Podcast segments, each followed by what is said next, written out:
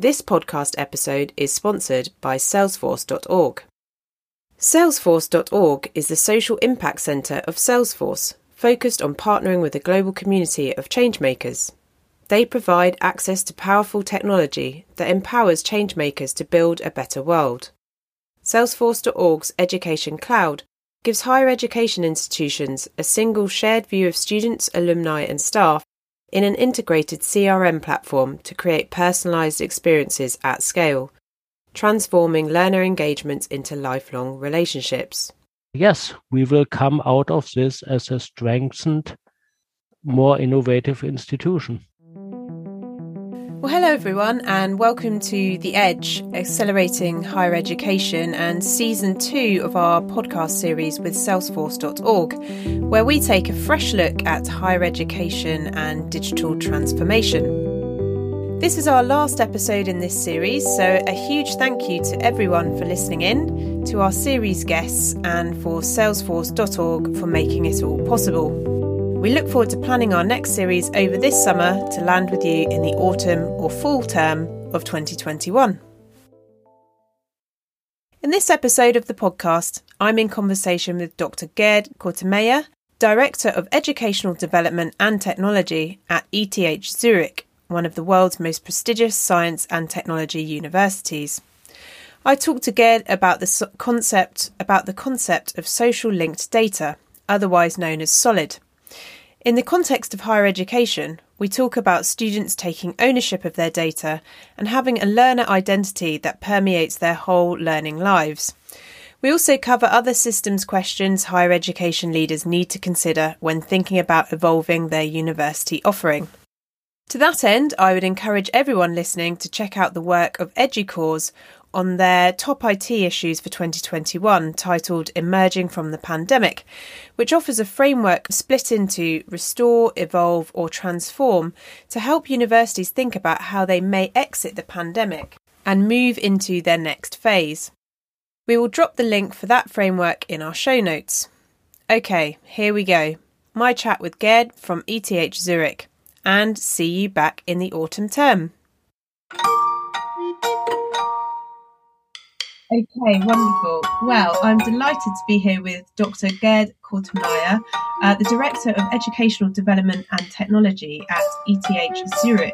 For those who don't know, ETH Zurich is one of the world's most prestigious science and technology universities with over 20 Nobel Prize laureates to its name, including uh, the very famous Albert Einstein.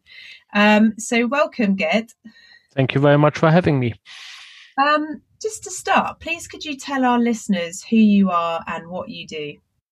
Yes, I'm Gerd Kortemeyer. I'm the Director of Educational Development and Technology at ETH Zurich. Uh, that is part of the Rectorate.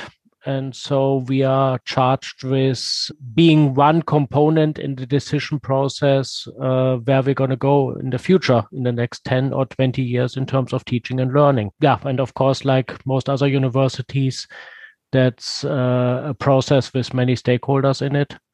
And we are definitely one part of it. Fantastic. Thank you. And how would you sort of sum up the past year if you were to describe that in a few sentences? Surprisingly good. Of course, we're hit like every other university on this planet here. Uh, like every other university on the planet, within very short amount of time, we had to switch completely the way that we are doing teaching and learning. The process went surprisingly smoothly. And as we are looking at examination results, as we are looking at uh, student satisfaction surveys, the transition was a successful one. Only now are we learning uh, or coming to appreciate the many components of university teaching. The subject matter is one of it. And that one, I think we uh, were pretty successful in carrying on but the campus atmosphere is something mm-hmm. that many of our faculty, students, staff are missing. And I think we will come back from this with a new appreciation of what it means to be face to face on a campus of a university. 100%. Yeah, absolutely. I agree with that. So I've got to hear, uh, this is our last episode in our higher ed series. Um, and to date, we've mostly sort of channeled our efforts into how people are adapting now to the pandemic, whether that be through the recruitment of students or student experience. Um, but in this episode, we are going a bit farther out into the future. And you're going to be talking to us about some of the different scenarios that may be enabled by or through use of data analytics. And I've got a bit of an excerpt here that may um, help frame that. So I'll just read quickly and then we'll go into some of our questions. So it says, the dialogues of educational leaders is a buzz with perhaps the largest disruption in higher education since 1088 or when universities first began. The common ingredient behind today's buzz is data. So, to offer personalised learning and match learners up with the right educational experiences, educators need to synthesise the gigabytes of transactional data, essentially clickstreams of learning assessments. Kortemeyer envisions a future in which enrolment in course modules is driven by a data driven algorithm. So, tomorrow's migrant learner leaves a breadcrumb trail of educational data but there are massive gaps in the trail due to multiple platforms and data privacy laws that prevent data exchange between institutions and countries. So, one idealistic altruistic paradigm shift would be that the institutions relinquish control to the learner, granting him or her self sovereignty. A less charitable interpretation would be that the institutions successfully offload responsibility for privacy and safekeeping. Similar to the approach of the medical sector toward a virtual patient record, the education sector could float the concept of a learning passport. And the business logic of giving authorizations, bestowing credits, credentials, and grades would still be with the institutions. But even further into the future, learners would take their artificially intelligent learning coach with them. Their coach is in their own employ and interacts with the institutions on their behalf. To address the potential for academic fraud, federated blockchains could be employed to verify a ledger of actual data. Still, a transition to a distributed identity management and decentralized storage provision would likely require a significant transition timeline. As institutions are gearing up for the future, those system architectures should consider these possibly inevitable developments. So um, I really enjoyed mulling over some of these scenarios, and indeed we've um, looked at things like blockchain for learning and, and credentialing verification on the podcast before, but I just wondered if you could talk me through those um, kind of various scenarios and um, the thinking behind them as well.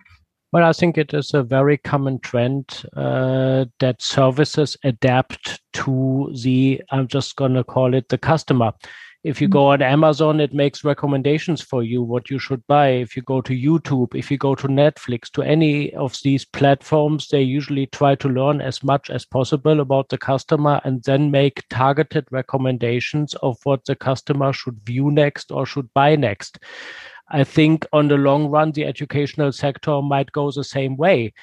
Uh, only there it is not a spur of the moment purchase. It will actually turn into a lifelong learning journey where along the way the educational uh, offerings will be adapted to the needs of the learner.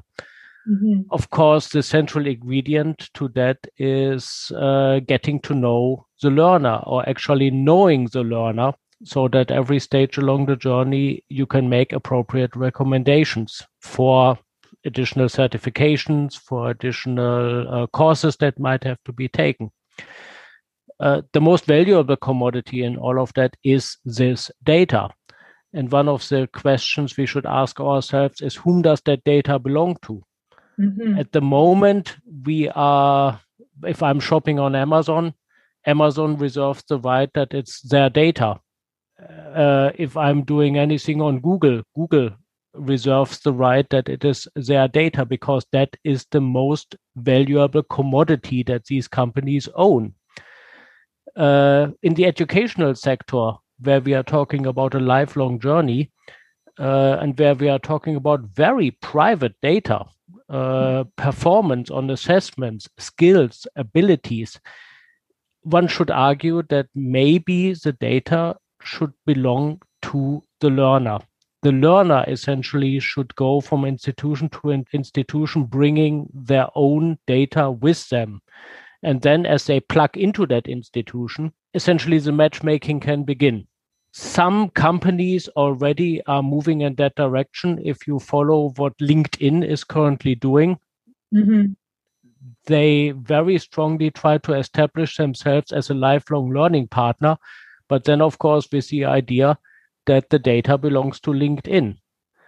Uh, I think there, as uh, public institutions of higher education, we might be able to take a different stance and actually give the sovereignty over the data to the learner. The learner would then be able to see what data exists about them, and they could decide uh, who gets access to this data and for what purposes the concept of that is something that was uh, proposed as social linked data. And none other than the inventor of the web, uh, Tim Berners Lee, has been a strong proponent of this view of data, personal data belonging to the person. That data is so valuable. So, you know, just thinking about funding for universities as well. So, obviously, here in the UK, there is a, a sort of fee to attend university, and whether in, in, in that scenario, you know, learners may choose to relinquish some of that data in, in return for actually funding their, their university places. Um, whether that's, you know, in connection to potential future employer or um, other parties such as big tech to actually then fund some of their their kind of learning experience.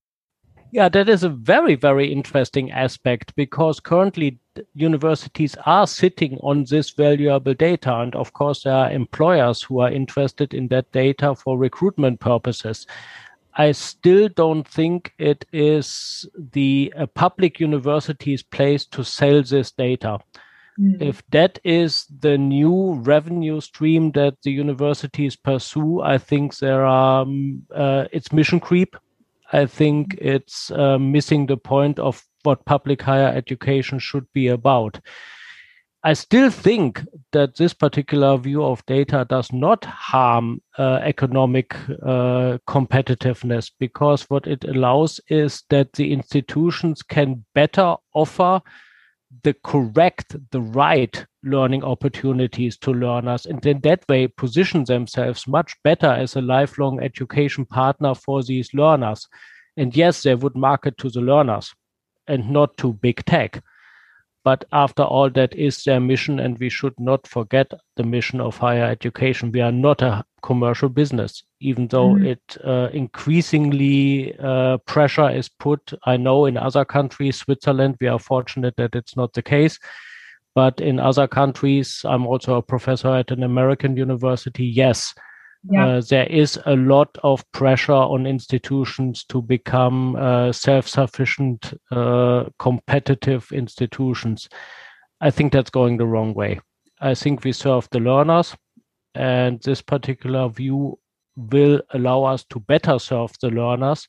And yes, it will also allow us more targeted uh, offerings to those learners. So hopefully they stay with us for a longer time and take more educational opportunities from us. And one of your points, I said in, in your model, the university sort of becomes the pedagogical stamp of authority for those passing through. And then sort of blockchain might be the technological underpinning. And, you know, it made me think about whether the case is that the sort of technology is there and it's actually I don't know if you'd call it the political will, but the actual, you know, will to um, create these kind of systems and, you know, move things forward to to be more learner centric and data driven. So, what's your kind of view on whether it's actually sort of that change management piece or whether it's actually implementing the technology? Change management is going to be a big challenge here. Uh, I mean, I had mentioned earlier that what we are looking at right now might be the biggest change since the University of Bologna was founded. Uh, but this disruption is here. I think what the pandemic allows us to do is uh, better deal with a lot of naysayers, better deal with a lot of people who say this is simply impossible because it turns out a lot of things were possible when they were necessary.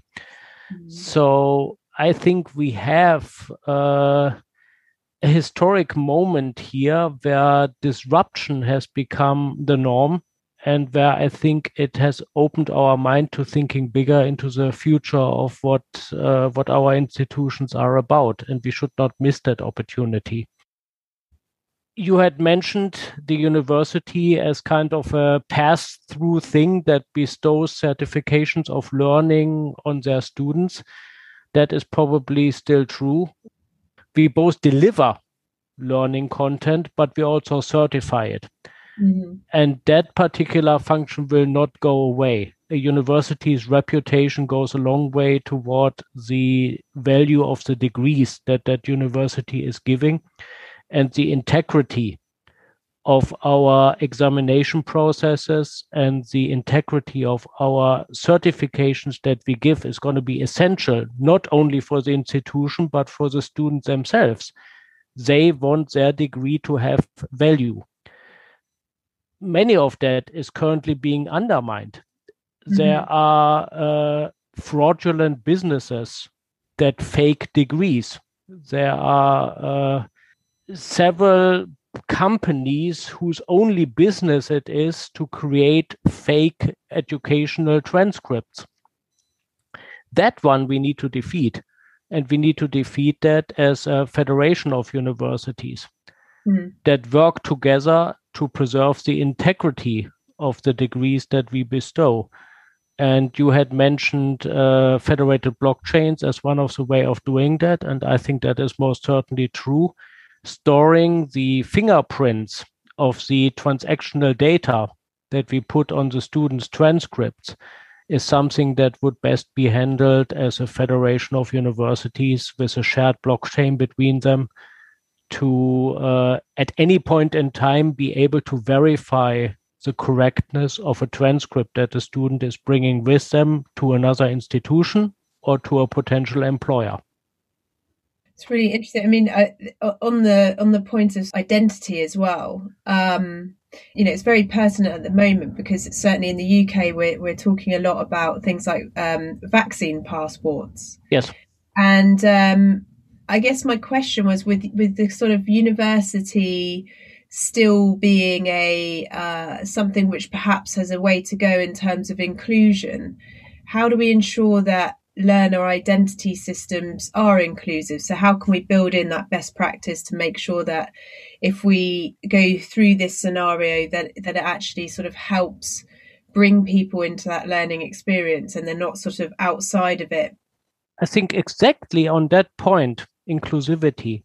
The idea of social linked data is the correct approach. A person is a person, and a person brings with them uh, their own data.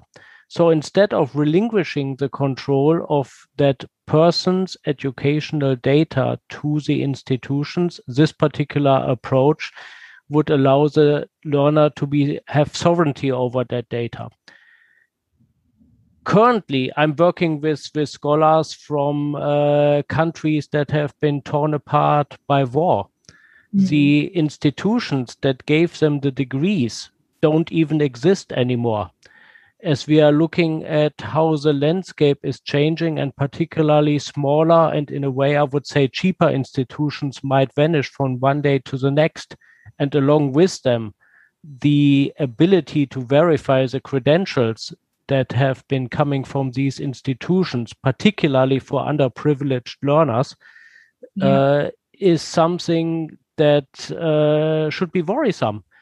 The idea would be that probably the leading universities, where only few students are going, those places will probably not go away anytime soon.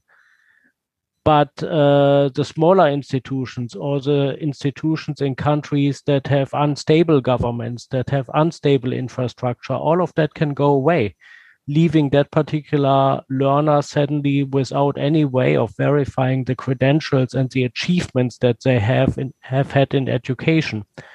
Here having that data with themselves, I think creates more equity rather than less. You, you mentioned as well the sort of data driven algorithm uh, where you might envision how that, that might manage enrollment. Um, and I wondered, in your mind, uh, what would the ideal be in terms of who builds that, who controls it, and who do we complain to if we don't like that algorithm? Well, okay. So my particular point of view there would be that not only you bring with yourself your data, you also bring with yourself your personal learning coach. Mm-hmm. Basically, the matchmaker between yeah. what you have achieved thus far and what an institution has to offer would be guided by an algorithm that is your algorithm. It's your AI agent, your coach that you take along with you on that lifelong learning journey. And if you don't like that agent, you fire the agent and you, you basically hire another agent, you hire another coach. I think there is plenty of room for uh, competing mm-hmm. offerings of this particular learning coach. The learning coach would not be the institutions. The learning coach would be something that is in your employ and basically you hired I mean, licensed uh, a particular coaching algorithm. And when you've been doing your research in this area as well, um, and reviewing sort of best practice and what, what how universities are adapting or changing, or you know piloting new credentialing or teaching and learning, um, are there any pockets of innovation where you'd say actually yes, they're they're kind of closer to some of these scenarios being realised? Uh, oh, definitely. So we are approaching that at the moment from many, many angles. First thing is identity management. At mm-hmm. least within an admittedly very small country, Switzerland, uh, where I currently work, there is the whole idea of having one educational identity that you keep lifelong. Uh, that is being managed by uh, a company called Switch. And it is offering basically from the time that you offer uh, that you enter high school you have one student identity number and you carry that with them at all times. And then there's the edu id that you carry along with you. So there's already an inst- uh, a cross institutional identity management in place. Another thing that is happening uh, is the certification of degree documents through blockchains. Mm-hmm. It is currently not where I believe it should be, but there are several efforts underway by companies uh, that institutions can buy a, basically a notarization service from those companies. The PDF files of the degree documents uh, are hashed and this particular fingerprint is stored in the blockchain so that later on the correctness of that PDF document can be vi- verified via blockchain. I think we should go a little bit further. We should not just verify the document, we should also verify the data that is on the document. But we are moving there. Uh, in terms of adapting to the learner during running courses, uh, the idea of educational data mining, the idea of learning analytics, has been uh, mulled around for decades now, but I think it's slowly coming to fruition as mm-hmm. we are collecting more and more data. So there are significant research efforts underway in terms of that level of adaptivity. And finally, when it comes to finishing degrees, at least at American universities, you have uh, degree navigators for students where basically you can play through different curricula. You can play through the effect of changing uh, majors. You can play through if I took this course in, instead of that course, what would that do to my uh, chances of getting a degree in a timely manner? All of that based on the learner data of all of the students that have gone before you but yeah, all the data is currently with the universities. It's not with the learner. It's the data is owned by the universities. I hadn't heard of that last one. That's really interesting. So, sort of simulating the effects of changing pathways partway through and what that would mean. It's really interesting. Oh, that's that's. Uh, I mean, for American universities, the phenomenon of uh, attrition mm. and the phenomenon of time to degree is an essential quality measure of these universities. So it is in their very best effort to have low attrition rates and to have short time to degree. So they are already making extensive use of educational data mining in order to offer students and advisors the correct tools to evaluate uh, course choices. And yes, degree navigators would be the, the keyword for that. Mm-hmm. Really interesting. And like yourself, there will be many people listening into this who are sort of in the senior leadership team at universities around the world uh, who are sort of, you know, considering the next steps and thinking about how they navigate sort of changed finances at their university, uh, sort of future proofing um, the student experience going forward, and, and, and thinking about and ruminating on all of these big questions around data. So, um, I just wondered what your thoughts are around questions of sort of systems architecture you know, I, have got an interview coming up with someone around sort of 6G um, and the implications on different learning technologies and things like that. Then again, you you know, you've got people who still think of educational technology as a as a cost center as opposed to a sort of revenue generator or in a different way, a sort of something that underpins student experience. So, what are the big questions in terms of systems, architecture, and technology in sort of preparing for some of these scenarios and how to get the best out of them as well? Yeah, I think many of our universities have been in the business of managing student data for decades. And I think many of our uh, educational leaders are facing now the problem of legacy systems. We have uh, we just t- took a look at what we have at ETH Zurich, uh, which we have a system that functions fantastically well. It's a very very stable system, but it's historically grown at some point in time, all of us will have to think about what is the next generation of these systems that had oftentimes grown to uh, literally 1000 database tables that are somehow re- uh, related to each other. How can we move with that into the future? Mm. Uh, we are actively working on that. We know that most other universities are actively looking at that. And there is going to be uh, a certain hesitancy to switch away from extremely stable but complex system to next generation systems. And that will take some some courage. We yeah. we are afraid though that it is a necessary step for us to move into the next several decades. So yeah courage. I would definitely say you'll need some some courage. Uh, people should not forget who we are as universities. We are not a corporate business uh, so if we have student data entrusted to us, we still need to make sure that we deal with that data in the interest of the learner and not in the interest of economic uh, gain. So, exactly the idea of selling that data either to third parties, multinationals, uh, or to to potential employers. I think we should not go there. It will, on the long run, undermine our mission. Uh, not only in teaching and learning, we have to be also an independent researcher, and having these economic ties, uh, I think, might on the long run inhibit us from from being an objective independent researching business. So don't forget we do more than just teaching. Yeah so i would say remember who we are.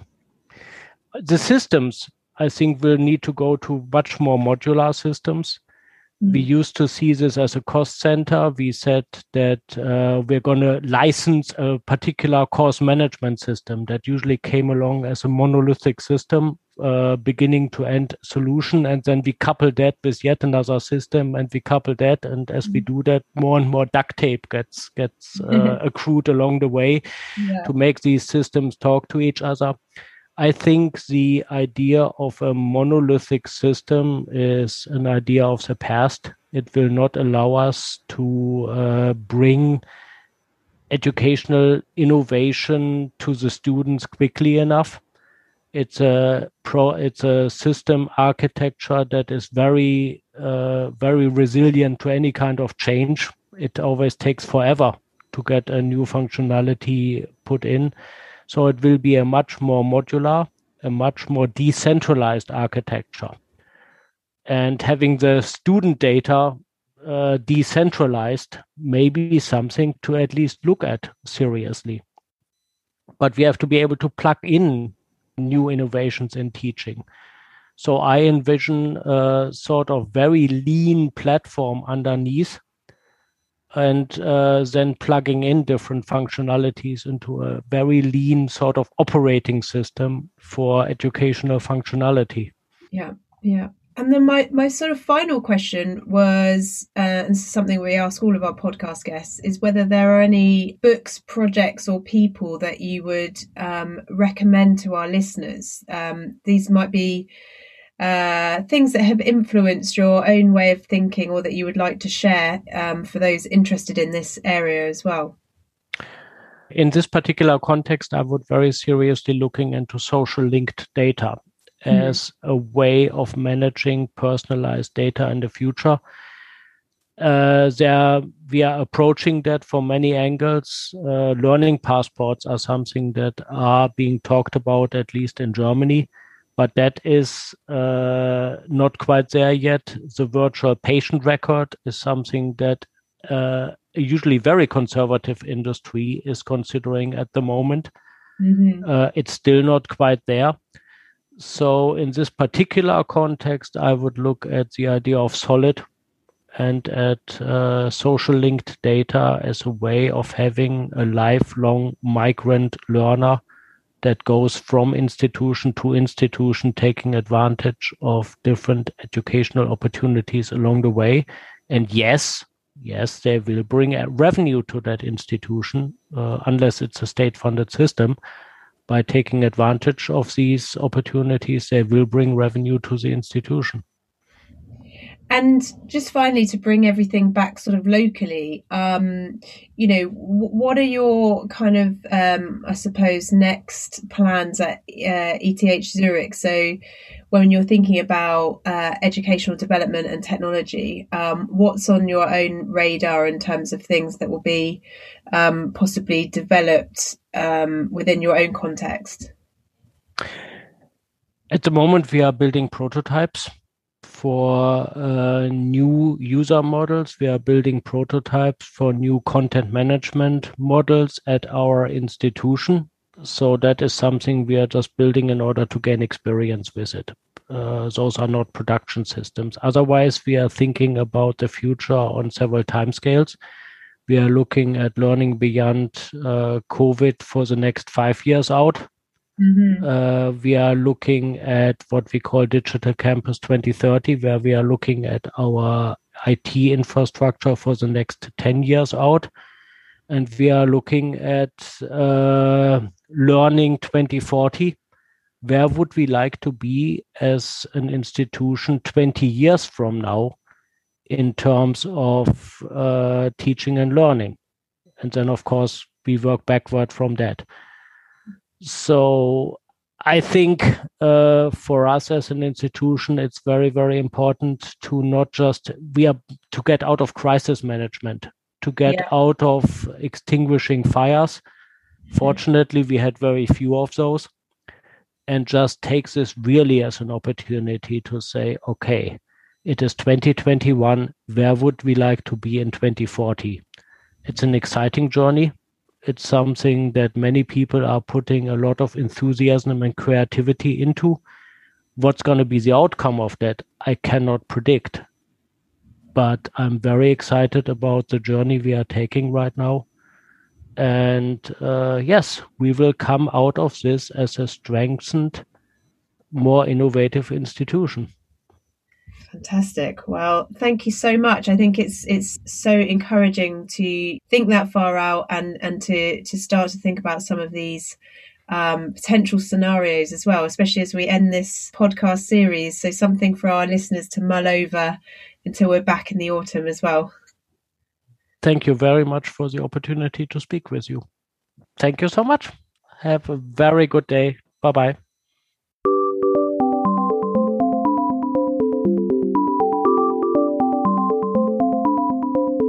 And that's the end of this week's episode.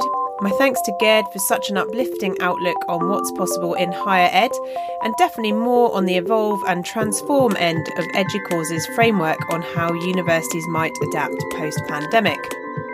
As mentioned before, this is our last episode in this series, so a huge thank you to everyone for listening in, to our series guests, and for Salesforce.org for making it all possible. We are in planning phase now, so look out for a new series trailer in the autumn term. If you've enjoyed this series, you can also drop us a quick review or rating wherever you listen to your podcasts. We're celebrating five years of the podcast next week. For all the show notes, including resource and reading recommendations, go to theedtechpodcast.com and you can continue the conversation online at podcastedtech and Salesforce.org.